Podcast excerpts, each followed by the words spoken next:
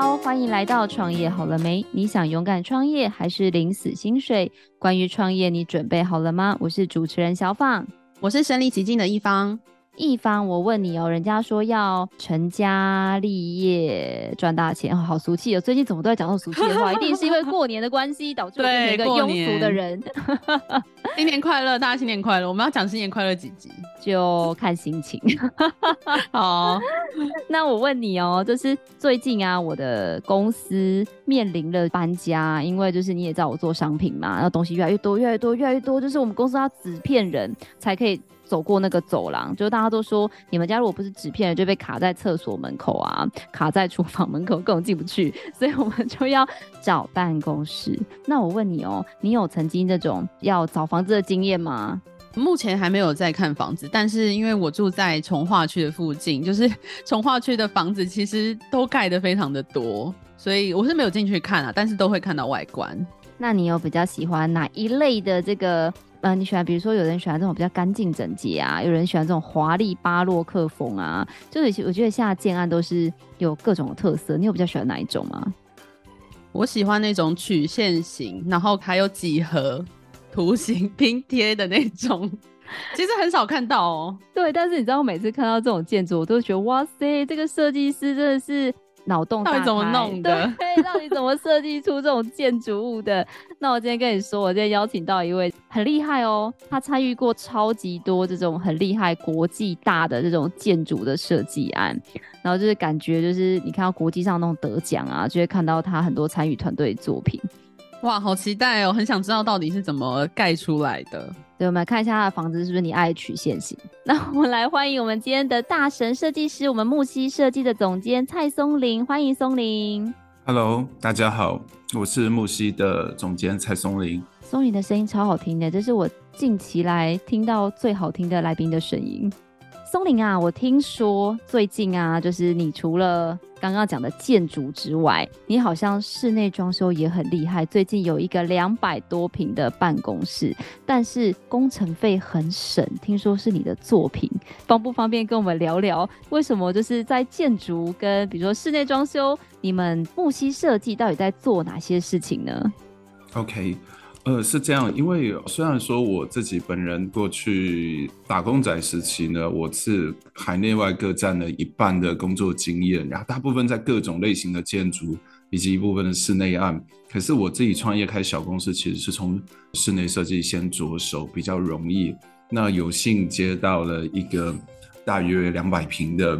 一个办公室的案子，然后那间公司比较有趣，它是公关公司，所以里面全部都是女生，这是一间在公关界蛮知名的公司，因为他们业务好扩大了，那他们就换了一个办公室，就接近接近两百平，然后因为是年轻女生多的地方，所以我们里面的很多用色材质其实是都要贴近女生会喜欢的，然后它有很多的各种大中小的社交空间，还有非正式的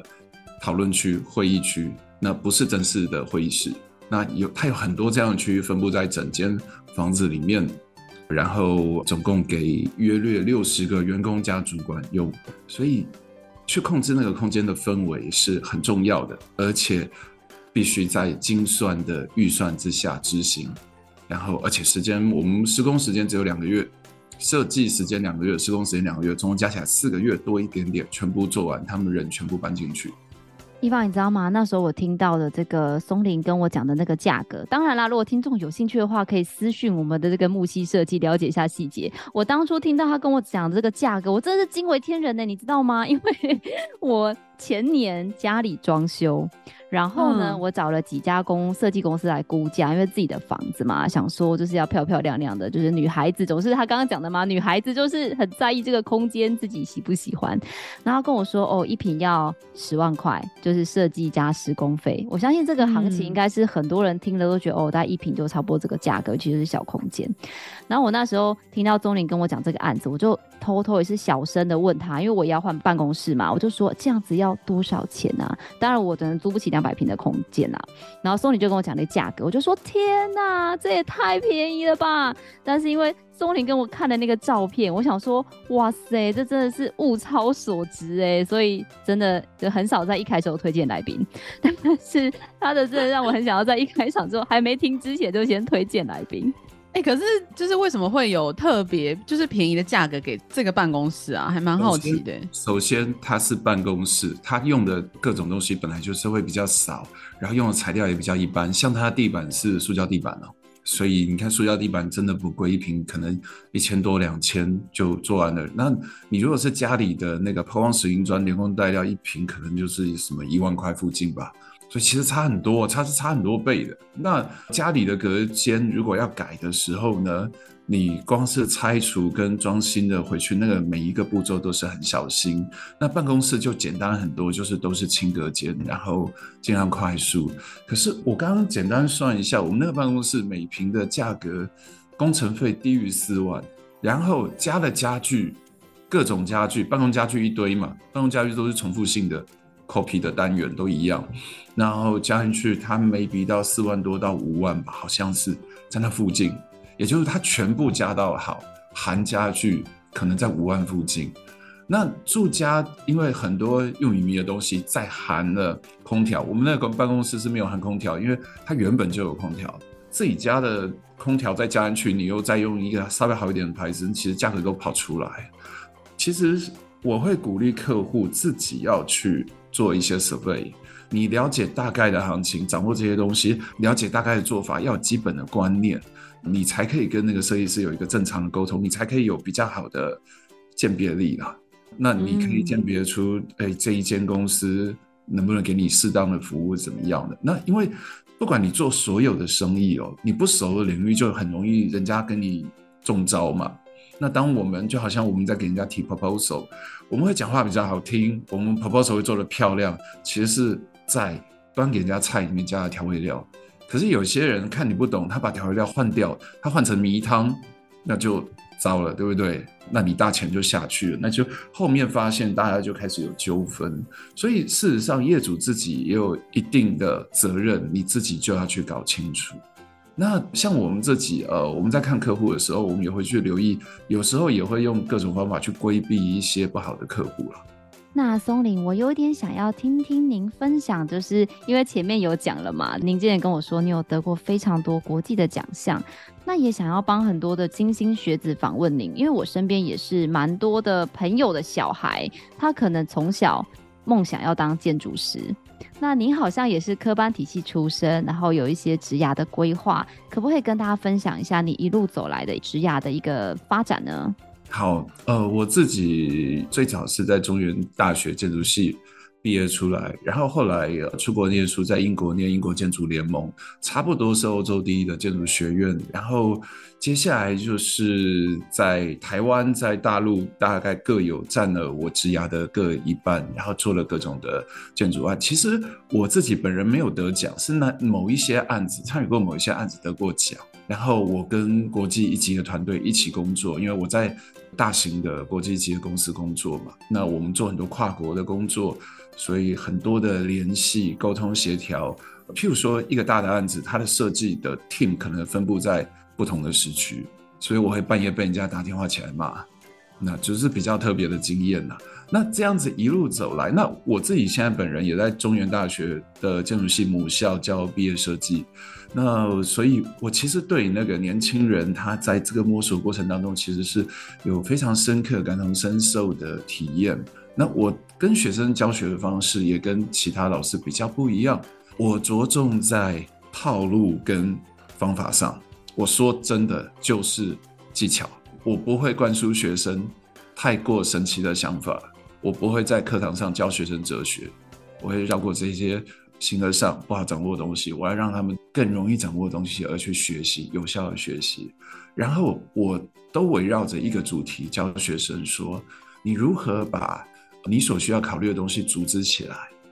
就是你需要有想象力，这是最重要的。因为在你还没把它做出来之前，你脑袋里面有一个约略的计划跟蓝图，然后你试着做一些，你发现你老师肯定你，同学肯定你，觉得你做的还可以，然后你就会发现你你所做的东西呢，往前一步是对的，你就会往前第二步，然后你会去想第三第四步大概是怎么样。那走过这样子一遍以后呢，人就成长了。事实上我们每个人学东西成长都是这样成长的，可是我们没有用理性科学的方法去检讨这件事。我们每个人学的分布不同领域嘛，但是在在建筑的学习上，围绕着这个东西，围绕着好的想象力是非常必要的。还有一点是你的对于自己最想要的东西的长期持久的坚持。那也因为围绕着你有一个较长远的目标，然后你围绕着它去累积你的想象力，然后尝试着去实践你一步一步的想象力，东西才会成就吧。 Again， 这些东西再回归到我们给客户提案，不都是靠这样吗？脑袋里面先有个提案的初稿，然后我做了第一版提案 rough 丑丑的，可很快，可是好像这样对了，然后我会认真的再把它做下去，然后翻个好几次以后，我就端出完全成熟的方案出来，所以是围绕着想象力。嗯，那有哪一些就是您过去做过的，可能我们听众朋友会比较知道的一些建案可以跟我们分享吗？其实如果要听众知道，大概是大概两个建案，呃，那大概也十年前的，因为我后来就没有在台湾。一个是桃竹影园，目前台北卖最贵的房子之一，但是它的成交量其实就是不太好。然后另外一个是高雄的国宴，是曾经在十年前左右，它是高雄最贵的豪宅，它大概盘踞了好多年，是第一名。呃，大概这两个建案，他们都是。嗯，当地的顶级豪宅，所以我以前职涯的比较早期，我是做这种豪宅的建筑设计。那在这里面，其实彰显的不是我们平常看到的那个空间所要多棒，而其实是拥有的权力感。那因为实际拥有它的那个主人不见得住里面，但是他需要这个东西，嗯、那他需要这个东西。背后有很多原因，非常多种原因，有些是商业考量，有些是他心理层面，他需要，他就觉得他买得起，他要，那会有一点像拥有奢侈品的味道。但是我要提醒的是，特别是对于大部分的听众哦，呃，建筑是可以买的东西里面最贵的类型，所以买这种东西不是凭感觉，它其实是很多很多细微的考量。那买下去以后，如果是住里面，你当然很多喜好，你花得起的艺术品可以凭感觉，可是房子这件事情它从来都是理性的。如果是豪宅高端的客户，他们打的算盘的确是跟一般人差非常多，但是呢，我们可以在这当中看到如何去彰显那个主人的品味。那品味这件事情放在富人是需要的，它是一种技术，它是一种 skill，那富人非常需要这个，因为他才能管理他所拥有的东西。那其实一般人，大部分的人，穷人其实更需要，因为你需要用呃相对少的资源得到相对多的舒适度，所以它是一个好的 skill， 可以练习的好，你可以换得更多的呃舒适度回来。地方它盖的就是你喜欢的那个弯来弯去很漂亮的豪宅对， 豪, 豪宅是最喜欢的一般公正的就会就是比较实际啦，就比较不会有那个就是奢华的吸引。像桃竹影园是可以把跑车开到楼上去，它中间是一个很大的车梯，救护车都进得去。哇、wow ！对，所以他们那时候是说，如果你买了一个两三千万的跑车，它应该停在你家大门门口，开门出来就看得到。那如果你哪天年纪很大，你出事了，你得离开到医院去走最后一段，那一段不能让人家看到，所以救护车到楼上来。哦，哇，这个设计很特别，这真的是不同思维。你知道，真的不好意思，就是我比较孤陋寡闻。我刚刚听到这句话，第一个反应是，首先你要先有一台跑车。对，而且那跑车就是一般人买房子的钱哦，对不对？但是事实上，要买这样房子的人，就是在台湾也不容易找到啊，这就是问题在这里。那事实上，买得起这样随自己高兴冲动买这样房子的人，他首先可能会先买国际五大金融。金融都市，纽约、伦敦、香港，新加坡、东京等等，他先买完一遍，然后排很后面才考虑台湾，所以其实它其实是有难度的。现在回头过来看，不过在十年前没有人知道这个东西啊，就很难，它其实是一件很难做的事情，所以那时候算是一个创举。那松龄有一点想要请教您，就是呃，您刚才说其实你之前的资历都是一些参与国际的案子，然后在台湾跟中国两地也是都有各有工作经验，飞来飞去、嗯、那最后怎么会选择从国际级的这个设计回到台湾在地在做经营呢？其实当你把自己丢在国际市场的时候，那整个 scale 是变很大的，它跟我们在台湾过小日子是完全不一样的。那随着国际趋势的变化，本来就是要做出调整，那当大环境其实不允许在大陆继续发展，那事实上我是早几年回来，现在的话去年今年就非常明显台商大举的撤退回来，其实其实是相似的原因。那呃，国际局势怎么变，我我们就应该要再往哪里去。可是有时候也跟着自己的年纪跟生涯规划，它这个是扣在一起的。career 跟生涯规划绝对是扣在一起的。那所以综合考量之下，还是回台湾。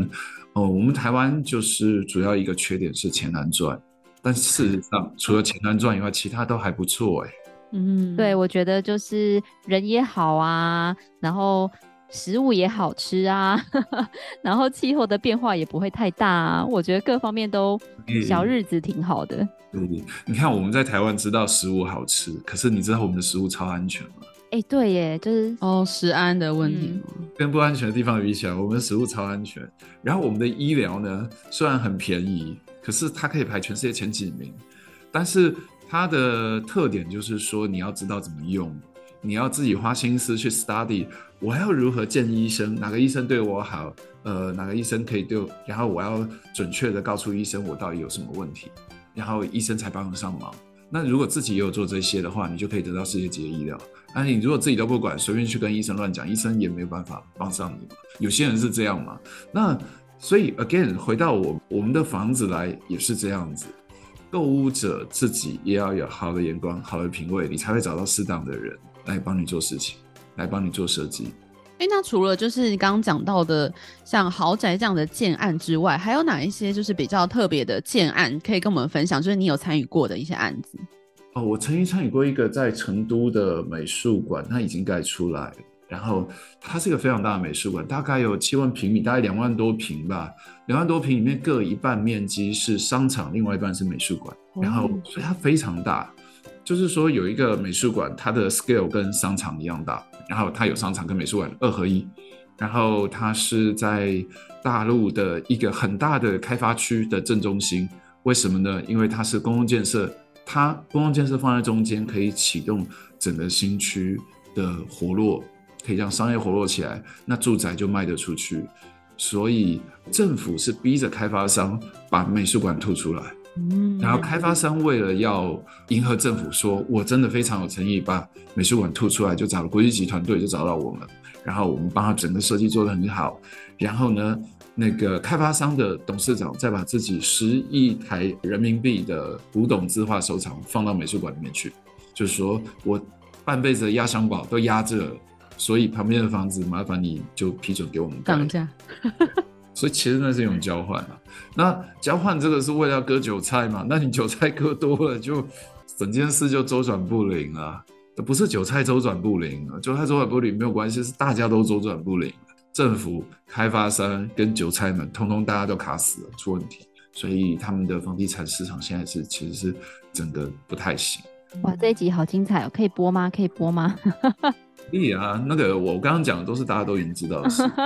那松龄刚刚有讲到这个里面的有一些过程中啊，我突然冒出一个问号，想要跟您请教，就是你刚刚讲了，比如说建筑团队，比如说营造团队、开发团队，因为可能在我们外行的认知就会觉得啊，设计房子的不就是盖房子的吗？啊，盖房子的不是大部分也很多是出钱的人吗？可是这样子，透过您刚才的分享，好像建筑是建筑，就设计建筑是设计建筑，然后盖房子是盖房子，甚至是刚刚您讲的室内装修，到底设计室内装修跟帮我装修的人，到底你们这个行业有没有什么样的分工可以跟大家分享一下？嗯，先从小的室内来看，因为大家大概比较容易接触到，一般在台湾市场是呃设计会含热装修由同一个单位来帮你处理。那因为规模小，因为它大概是数十到数百万，约略这个范围是常见的。那这样子的话，会有同一个单位去帮你做。那即使发生纠纷，那个纠纷就是在这种 range 的钱而已，其实它不是很大规模，那就还 OK。可是当一个房子建筑物的造价，你想想看，有个商品，呃，卖给你，你是终端客户，然后它其实是整组的。因为譬如说有一百个人来买这个商品，它整组的从工厂制造出来，其实就房子嘛，里面有一百户，那房子它总售价来一个随便讲来个十亿好，你觉得它成本多少钱？它成本也是好几亿嘛，对不对？我们就不要算细了，它一定也是，所以它是一个数亿的 deal。那怎么可能是譬如说数亿的可口可乐，那要多少货柜来装呢？它不是数亿的可口可乐一次从工厂直接这样制造出来，它是一个庞大而缜密的分工体系，呃，一堆人各司其职去把它做出来，然后最后才到终端消费者手上。而且我们都知道，在终端消费者买的那个钱里面，很高比例是土地价格，而不是那个房子的价格。 那, 那没有办法，那你不能怪建商，建商用尽所有的功夫，只为了多赚那 百分之五，在 你, 你的房价的 百分之五， 他努力半天，他要赚，因为他总一百户，每户都赚了 百分之五， 当然是蛮多的啦。可是你看那个比例，他其实也不过分了。那难处是难在土地太贵，那但是一个这么大的 deal， 他当然就是各个不同的分工去做。那建筑师在这个体系里面，他只负责设计，他负责把所有的复杂的规格定出来，而且政府要发给建造，就是政府通过准你盖，那准你盖，建商才能去盖。那建商为什么叫建商？是因为它是以、呃、商业行为为主，也就是说他的钱可以跟银行借，他可以不用自己准备好几亿出来盖，他可以自己准备五千万、八千万，然后钱要跟银行借，然后凑了几亿，然后把房子盖出来，然后总共卖人家十亿这样子。对不对？所以，所以那是一个商业的行为。那营造厂就不一样，营造厂负责把房子盖出来，他跟建商请款，因为建商是大头家。那营造厂跟他请款，就是说，哎，我房子总共造价三亿，那我盖到一亿的时候，先跟你请百分之三十的钱。没有，我先跟你拿百分之三十的钱，然后我盖到一亿的时候，再跟你拿第二笔钱。我是先拿钱再盖嘛。那先拿钱再盖，可是中间如果我请款第二笔的时候，可是建商的钱还来不及，我不能停啊。我还是要继续做，但是我要继续跟建商催钱，但我要继续做。那我的代垫款就是至少是用几千万再算咯。所以其实最有钱的是营造厂，是营造公司，管人、管机具、管材料，把所有东西放到现场把它组起来。他们其实是现金水位最高的。那建商是因为它是纯商业手段为主，它的获益是最高。在这整体系里面，它的获益是最高，以比例来看。但是说高也不算非常高，跟其他好赚的生意比起来，它不算非常高。这个是建筑开发跟营造这一块。那缩小规模就变室内设计。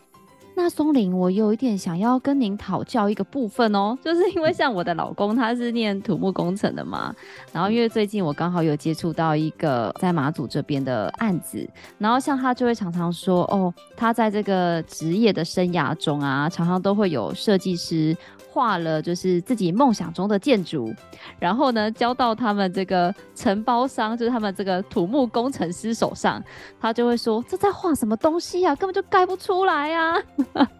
就是在实务上有错，真的会遇到这种问题吗？那如果遇到了，因为你们就刚刚有讲嘛，申请这个建造嘛，那最后会是怎么解决吗？我真的很好奇。嗯，盖不出来的时候，其实是那个建筑师跟土木工程师、结构技师这些人，设计师跟工程师们要去瞧瞧一个可以盖出来的方案，而且跟原来的长很像，然后差别在哪里要给出钱的人知道。那跟你定制衣服一样，跟你定制衣服一样，那块布没有料了，我们要换一个跟它很像的布，可是我们一定要让出钱的人知道。然后呢，因为它是个 big deal， 它不是一套西装几万块而已，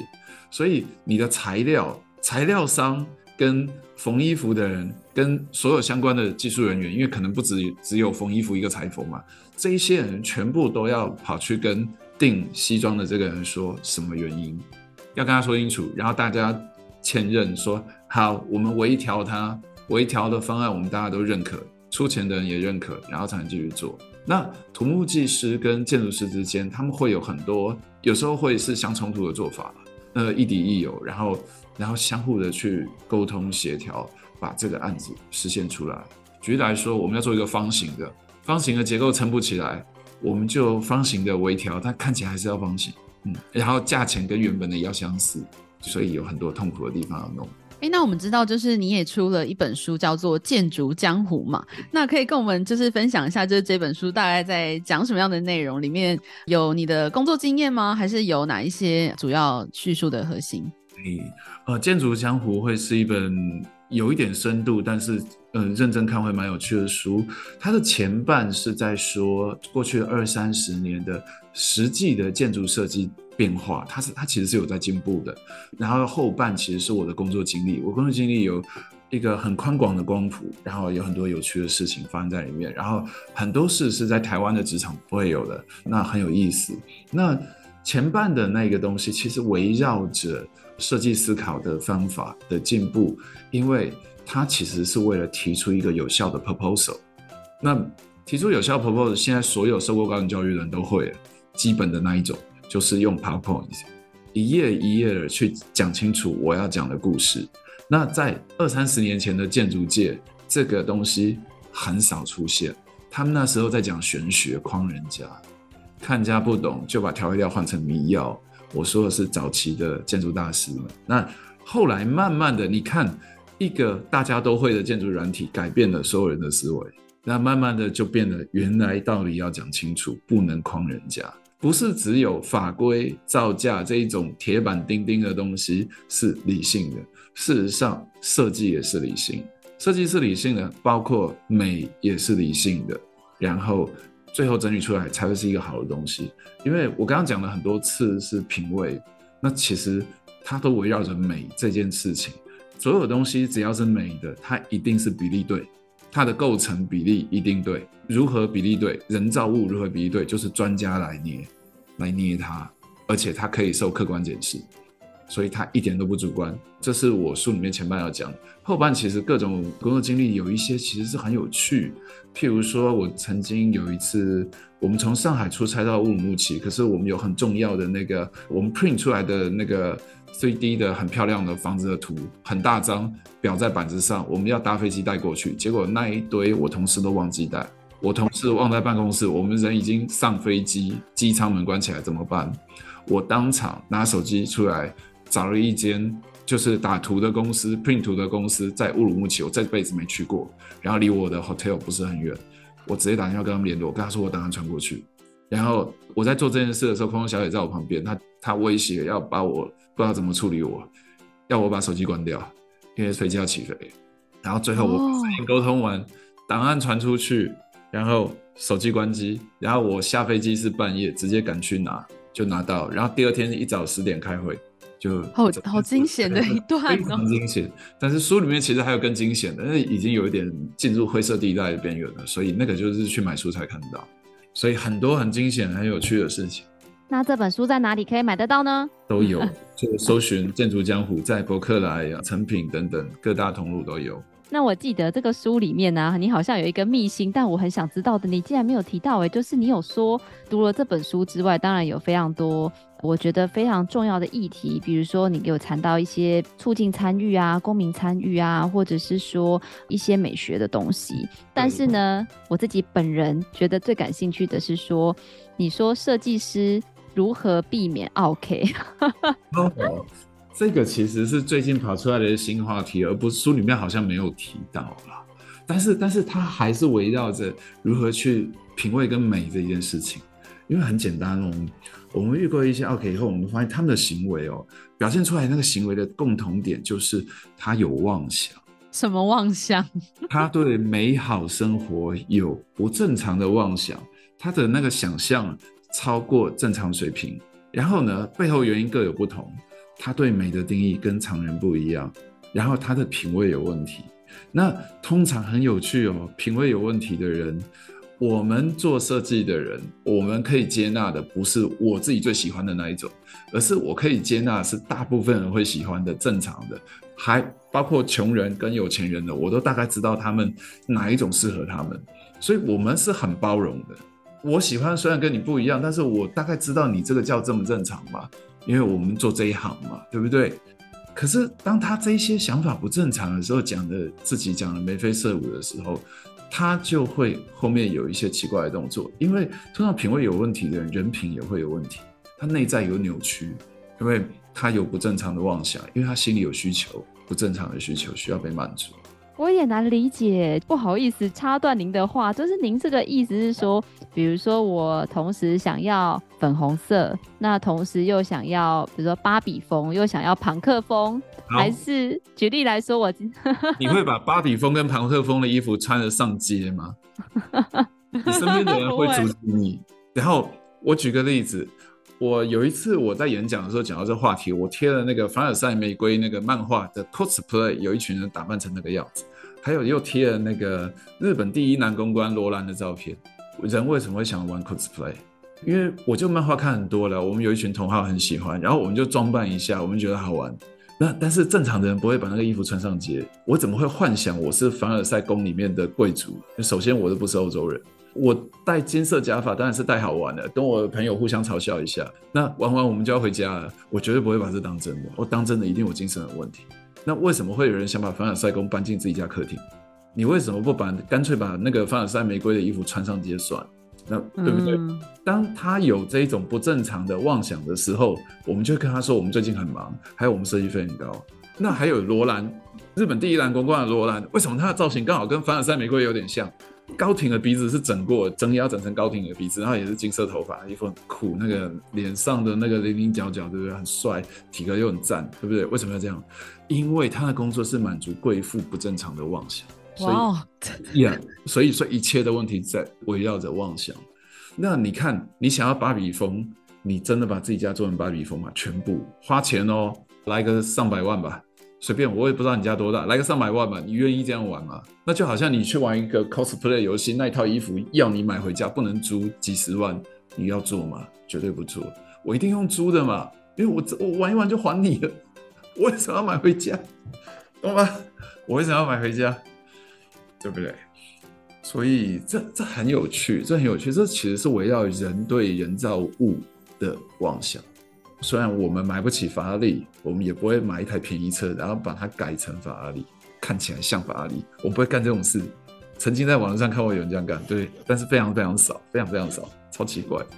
我宁愿买二手法拉利，我也不会去改一个法拉利，我宁愿买二手的。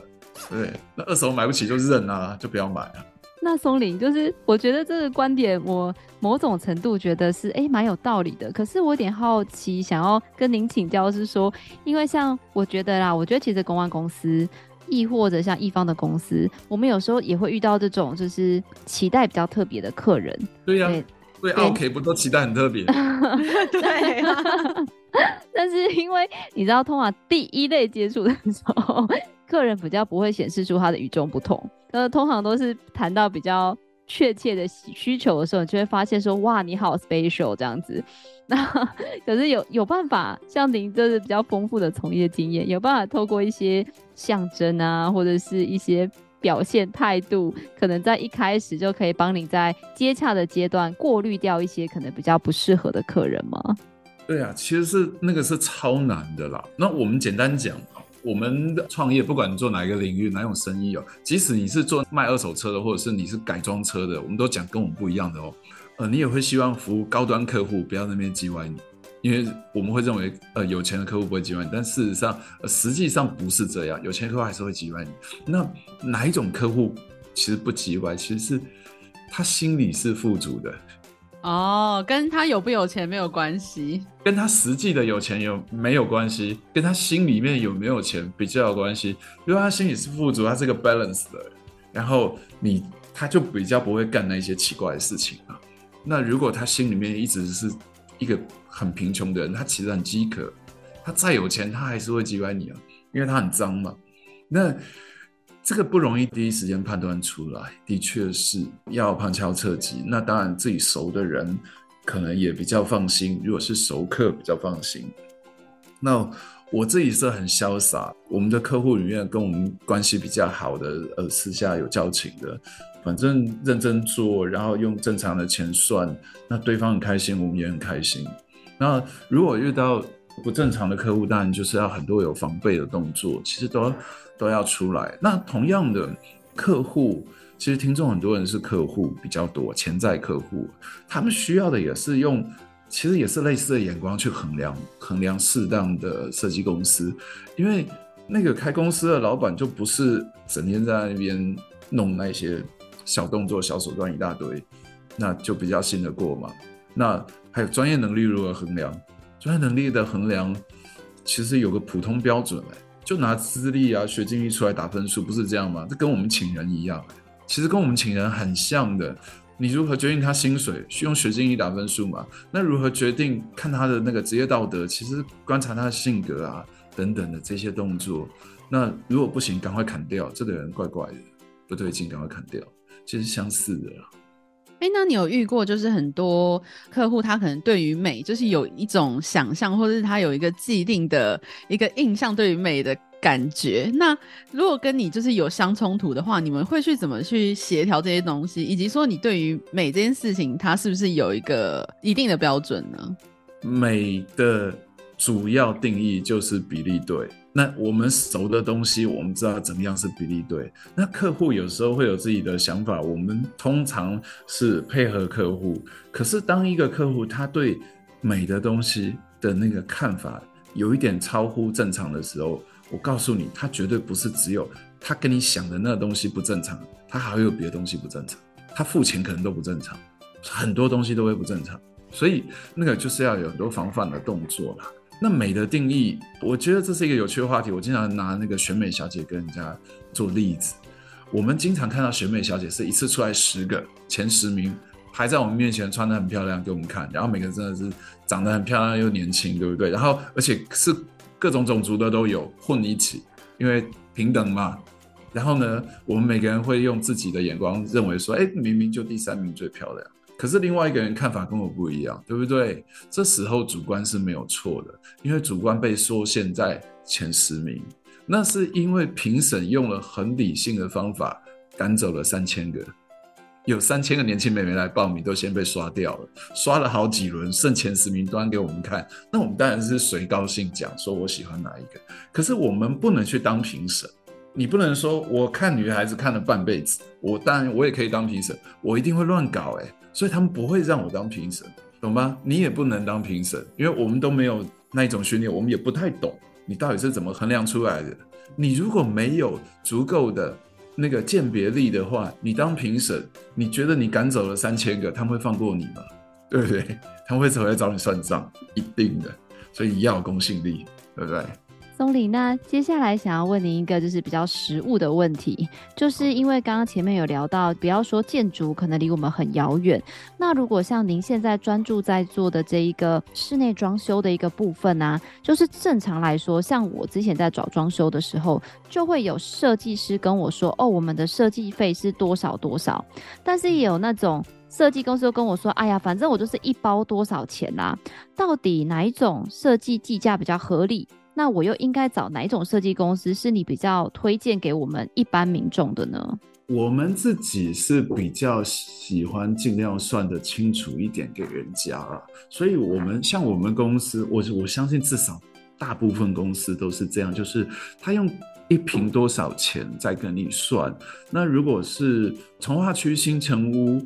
普通行情中等的中等那一种，就是他勉强付得起他的薪水的那一种行情，可能是在六千块附近吧，大台北地区。那 你, 你很简单哦，你一个三十平的房子，每平六千就十八万。那你觉得他哪里十八万？他要做多久？他大概两三个月 full time 下去，那就钱全部用完了。所以 他, 他首先他不太是 full time 做你一个案子，可是他也没办法同时做五个啦，没有没有那么多力气。他顶多一个人两个到三个案子，然后因为公司也要赚嘛，他大概三个月左右，他一定要把你这个案子做完，差不多两到三个月，那不能花他太多时间，不然不划算。然后这还是普通的，那当然贵一点也有一瓶拿到八千多一万约略也有，可是你就看哦，他要花多少力气付那个普通的年轻专案设计师的薪水。那那个设计师如果资深一点，他薪水比较高，或者是那个老板也聊下来自己花脑筋，你看嘛，这是大概一个比例，所以我们就知道那种约略数千这个大概是普通台湾的行情，这就是一个合理的。那预算的概估我们刚刚有讲到嘛，那个一瓶数万到十万左右约略，那当然也是要看你做了什么东西，它是可以有细项出来的。那细项客户有时候没办法掌握那么细的细项，当然你可以去比价，你可以去比价，可是比价的时候讲不清楚，是虽然价格是清楚的，譬如说我们同样去保养汽车，在不同保养厂保养的项目是相似的时候，它价格应该也相似，可是你怎么知道人家有没有跟你用心？都做同样东西，有用心没用心，没用心就是后面比较有状况，有用心就比较没状况，那讲不清楚，那讲不清楚的时候怎么办？你要看你跟他的信任度了，对不对？那还是回归过来是信任度，是你自己的判断力、鉴别力的问题，而不是专业的问题，这就考验常识嘛。那宋林，你觉得就是在进入这一行建筑相关的这个行业里面啊，你认为就是有什么样的核心能力才能在这个领域做得很好呢？通常刚刚有说到是围绕着想象力，那实际上要做得好，你的学经历要很漂亮，以目前台湾的标准，因为我们算是已开发国家，所以你的学经历要很漂亮。那台湾的建筑系过去三十年吧，我想，因为我长期就在观察，我学生时代看到我的老师，他们就比我比我早个十年以上。过去三十年，我们台湾建筑系这几个知名的老建筑系出去，我们都念常春藤、欸、其实是好的很夸张、欸、那不是因为台湾建筑系很厉害，而是先进国家建筑系人家不太爱去念，因为他又辛苦又累嘛，然后钱又不好赚，所以他会有一点像跑去念 fashion design， 你到底在干嘛，对不对？或者是 fine art， 你到底在干嘛？可是 fine art 跟 fashion design 没有我们这么辛苦啊，我们这是比较辛苦的，所以收入也比较正常。那你念 fine art 可能出来收入是很不正常，那念建筑的话，你的收入约略是先进国家当地的平均水平，必须这样讲，在台北就是台北平均水平哦，就那种几万块哦。然后你在纽约就纽约的那种普通的、哦、average， 就这样哦。所以不要期待过高，可是它的核心就是你通常学历，那跟随而来会漂亮的经历，那比较宽广人生经验，然后也有一个 key point 是我现在在还在面对的是人脉。社会上的人脉关系，那个又是一个很难的事情了，因为每个人都用尽方法在建立自己的人脉。那有些人就很会很滑头啊，很会去巴结人家啊，那对不对？那有些人比较不会啊，像我这种比较不会啊，我就会在特定的圈子跟人家做好朋友啊，做比较久的好朋友啊，大概就是这样。松林，我记得好像之前在前面聊的时候，你有提过一个点让我觉得蛮特别的，你说当一个建筑师或当一个设计师，他不像是电脑工程师，他就是数理很强，